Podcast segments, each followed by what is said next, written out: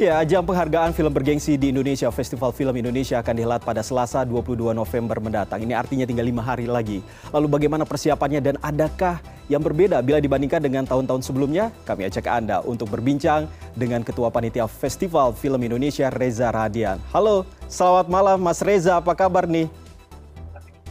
Halo, selamat malam. Uh, okay. Kabar baik, terima kasih Iqbal. Bagaimana kabarnya? Baik sekali tentunya. Tapi ini sepertinya lebih banyak begadang ya karena tinggal lima hari lagi atau bagaimana? Tetap istirahatnya tetap normal? Iya. Uh, tidak terlalu karena ada persiapan Festival Film Indonesia dan juga ada sambil mengerjakan promo film untuk Sri Asih juga. Jadi sambil jalan barengan. Tapi persiapan alhamdulillah sudah hmm. baik, uh, sudah cukup lancar sejauh hmm. ini. Venue-nya sudah pasti uh, kami akan mengadakan Festival Film Indonesia di JCC, mm-hmm. uh, tepatnya di Plenary Hall, tanggal 22 November. Kami akan mulai red carpet pukul 5.30 live, mm-hmm. dan acara sendiri dimulai pukul 8 malam. Mm-hmm. Tapi ada yang berbeda nggak bila dibandingkan dengan dua tahun sebelumnya atau tahun-tahun uh, sebelumnya begitu terkait dengan penyelenggaraan ini? Ya, kalau yang berbeda, pertama venue-nya pindah ya. Tahun lalu di Assembly Hall, sekarang di Plenary Hall. Tema juga berubah. Tahun lalu kita banyak bicara tentang sejarah film dan media baru.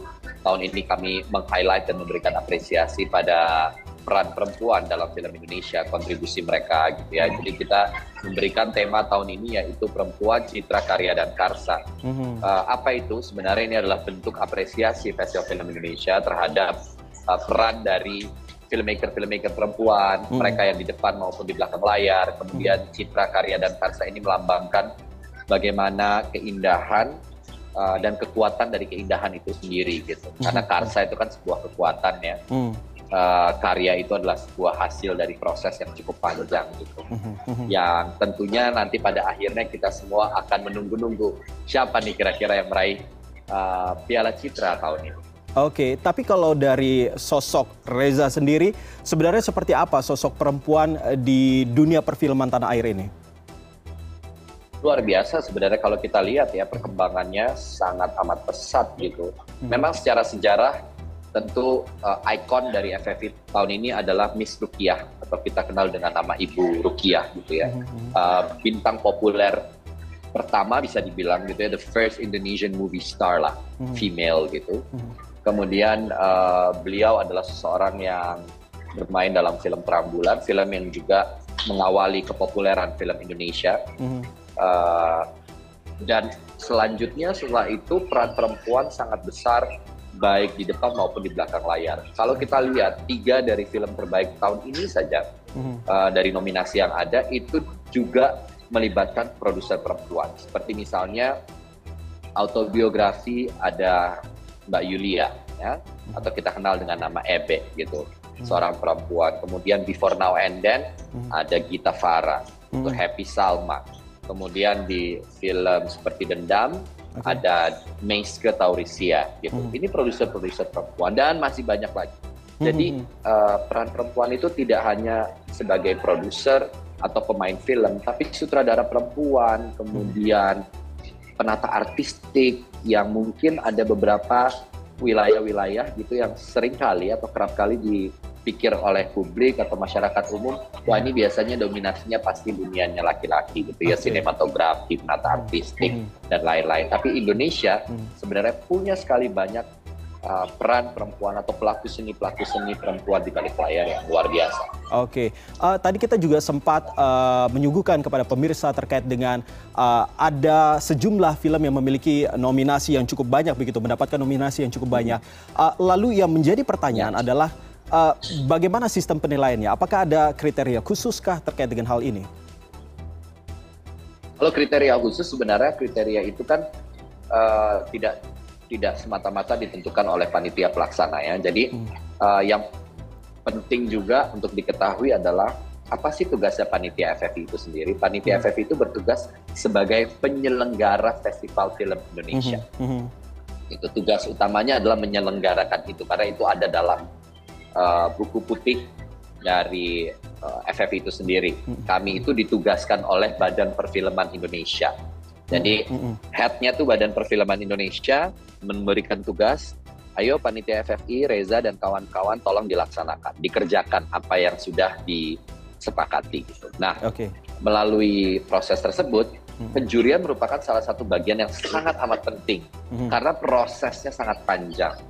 Jadi ada dari mulai kurasi awal, kemudian rekomendasi dari uh, apa namanya asosiasi-asosiasi melibatkan banyak pihak sampai kita tutup di akhir yaitu Dewan Juri Akhir.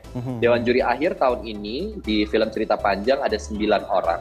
Yep. Uh, tiga di antaranya sosok perempuan-perempuan hebat Indonesia. Uh-huh. Ada Ibu Christine Hakim, uh-huh. ada Mbak Prima Rusti, penulis skenario, yeah. ada Ibu Dolorosa Sinaga, seniman, pematung, budayawan. Uh-huh. Kemudian ada Mas Budi Irawanto, uh-huh. uh, juga pelaku dan kritikus film, penulis.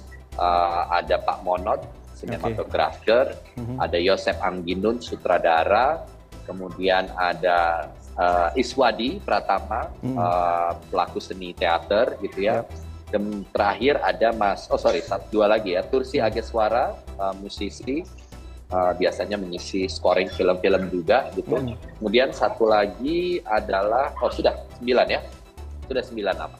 Oke. Okay. Dan Mas Edwin Nazir sorry okay. sebagai produser. Ya, berarti banyak sekali ya. Tapi berbicara soal FFI ini sendiri kan memang selalu menjadi barometer perfilman Indonesia. Dengan regenerasinya hmm. saat ini, dengan apa yang dilakukan Mas Reza dan juga kawan-kawan, apa sebenarnya menjadi harapan uh, untuk standar perfilman Indonesia ke depannya? Kalau kita melihat tahun ini, uh, tentu kita bisa melihat ragam sinema, uh, baik genre maupun kualitas film. Uh, kita punya film-film seperti Ngeri Ngeri Sedap, Mencuri Raden Saleh, yang mungkin di awal-awal orang akan melihat film dengan latar belakang budaya yang kuat dan bahasa daerah ini kira-kira akan seperti apa market pasar menerima ini.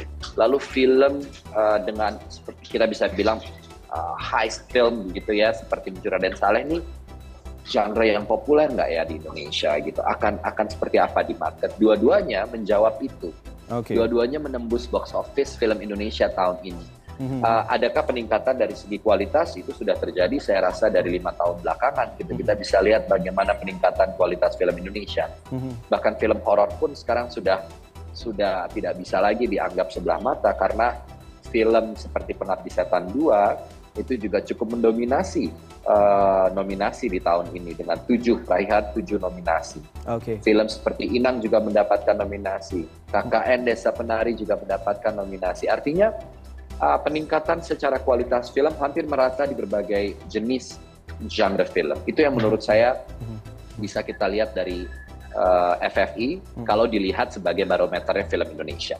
Oke, baik. Sama-sama kita tunggu siapa saja yang akan mendapatkan penghargaan ini. Terima kasih Mas Reza Radian sudah berbincang dengan kami di Connected pada Terima malam hari ini. Banyak Tentunya sukses selalu untuk acaranya ya. Corner. Iqbal, baik, terima sama. kasih banyak. Tanggal 22 November. Ya. Jangan lupa ditunggu. baik, kita akan nonton rame-rame nantinya ya. Baik, sekali lagi terima kasih sudah okay. berbincang dengan kami. Terima kasih semuanya. Terima kasih. Selamat malam.